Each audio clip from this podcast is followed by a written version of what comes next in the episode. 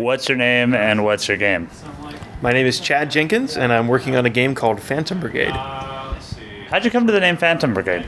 Well, it's actually a play on what the game is about. So you're a group that is still fighting after your military has capitulated, and they call themselves the Phantom Brigade for one because they're the only thing left of your your dead armed forces, so to speak, trying to liberate your country. But they also operate like ghosts, and they see themselves as kind of already dead. So they're the Phantom Brigade. You know, keep keep fighting long after the the war has ended. So Was that like an open social media name?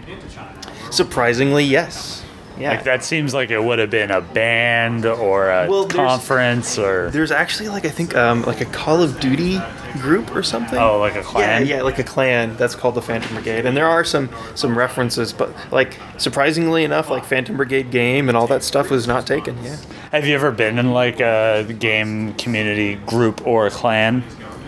Uh, well, yeah, I play Eve Online, so What play- are you are you able to say what that is, or is that private information? Hmm, I don't know. How big is it? It's not super big. It's mostly just me and my friends. Uh, it's this little group called Panoptic, and we we just like I'm I'm, I'm a miner, uh, like a Care Bear, as they would call it. Uh, That's the that's the term. It's a Care Bear. Yeah, they call you Care Bears because like I do in industry and like manufacturing and mining, and I don't really like killing people, so I'm I'm I'm labeled a Care Bear in a game like Eve. Yeah. Uh, did you watch Care Bears as a kid, or as a young adult? I don't know how old you Saw are. a few episodes of it, but uh, that was about it. Yeah. My my favorite was always the lion, which is kind of a weird Care Bear to like. I don't remember really enjoying it as a kid. I remember watching it. I mean, the Care Bear stare retroactively is a hilarious, Oh yeah. like just chest out, lights up, like yeah, that's pretty that's awesome. cool. I liked uh, Teenage Mutant Ninja Turtles back in the day. That was good. Yeah, I did. I did too. They, were, they had kind of a longer run. It, like Transformers and GI Joe was a bit before my time. So like Power Rangers, Yep.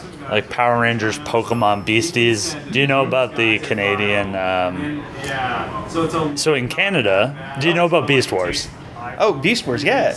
Yeah, in Canada, it was called Beasties Really? because Beast Wars was a bit um, Too aggressive? problematic or whatever you want to use, which is kind of funny. Which makes sense, but it's also kind of funny because like, Yeah. there's still a bunch of like animal violence, I guess, in There's that. still, is still the same content, right? Yeah, they're still fighting wars, same content. They just called it Beasties on Canadian channels. Fascinating. Um, so what what are you developing this game for? Uh, well, you mean like platforms? Yeah, platforms, purpose. Well, um, so I am a very big fan of classical tactical RPGs. Um, and there really hasn't been one recently with giant robots, and there also hasn't been one on PC.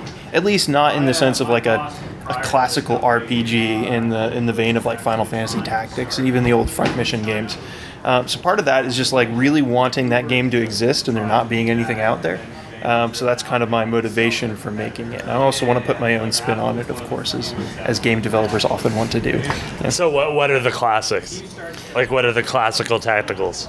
Well, like certainly um, Final Fantasy Tactics is the big one, and that was a really good game, and definitely one of the games that really got me interested in game development in general.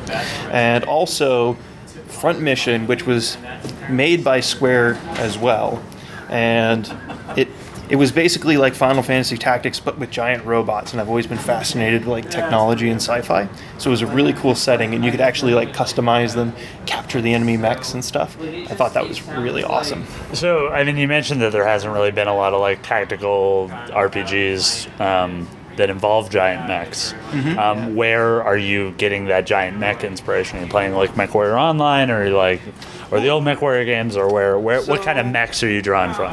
i'm helping out mostly front mission um, and and those series of games because what happened is they released three and they brought that to the west and they also did four but they never actually brought five to the united states it was in japan only and there was actually a fan translation project where they went through and like pulled out the diffs on the ISO, and then you could burn a copy of the import disc, and it would translate it to English for you. And I actually did this because I was such a big fan of the series. Um, but they had like a huge petition to bring it to the U.S. and everything. Uh, and then eventually, what they did is they released um, a front mission, but it was like a third-person Call of Duty, where like you literally are like shooting out of a, a helicopter and having like those scenes, and it was like completely different than this like really dense tactical game. So there's not really been like a sequel. It was almost like when they did XCOM and they made like a first-person shooter out of it. Uh, it's Uh, basically kind of like a similar thing happened with Front Mission. Um, has a genre changed like that? Have you ever enjoyed it in games? Like, has there ever been a game where the genre changes so much in some sequel and you're like, actually, I really like this too? I'm hard pressed to find a case of that because normally, like, the reason why you like the game is partially the presentation, right?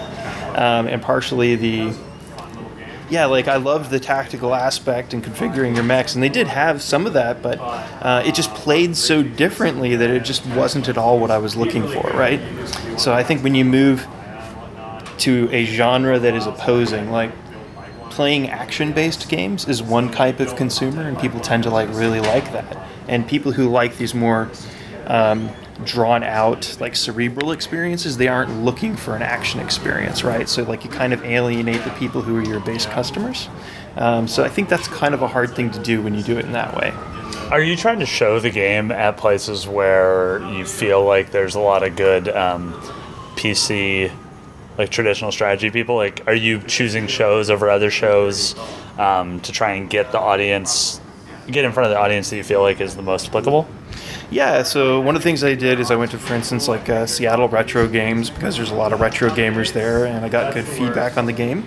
And I'm also taking it over to Seattle Indies Expo. I'm mostly going to be going to the big conferences next year.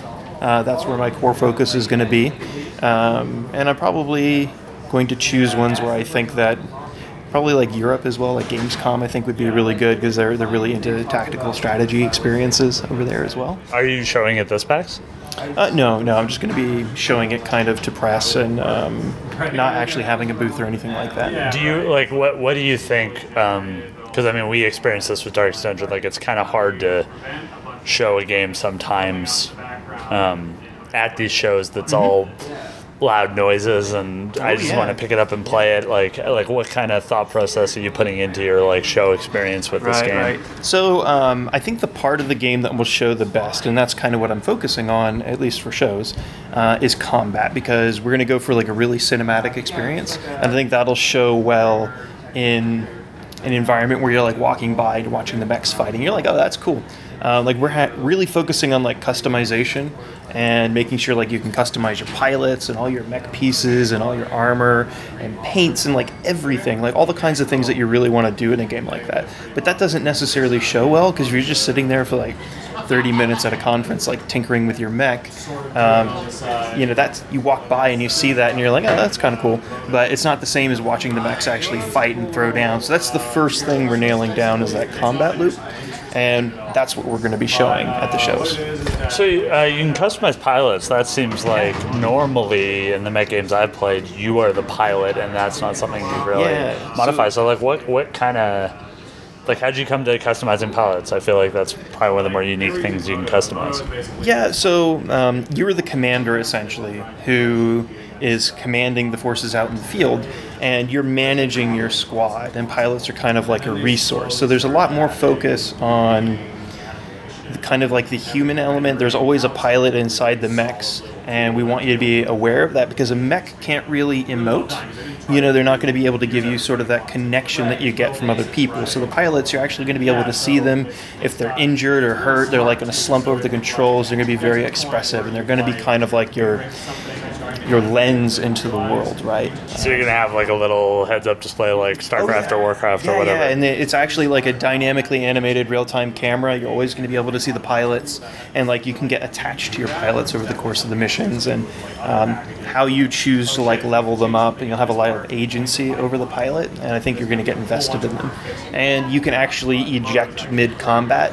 And then the pilot could potentially get captured by enemy forces if you're behind enemy lines, and then you'll be able to go back and rescue them. And, and a lot of things that really drive like a player-driven narrative, right? Those those experiences that you get. Can you like move around when you're outside the mech? Not right now, and I'm debating whether or not that's appropriate because we've got kind of like a gritty sort of realism going on it.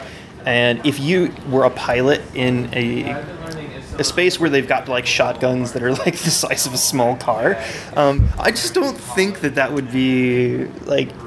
If you got hit even once, you'd just be a splat, right? Like there's no. There's So no the idea would be that you have to either defend that or you have to go pick them up.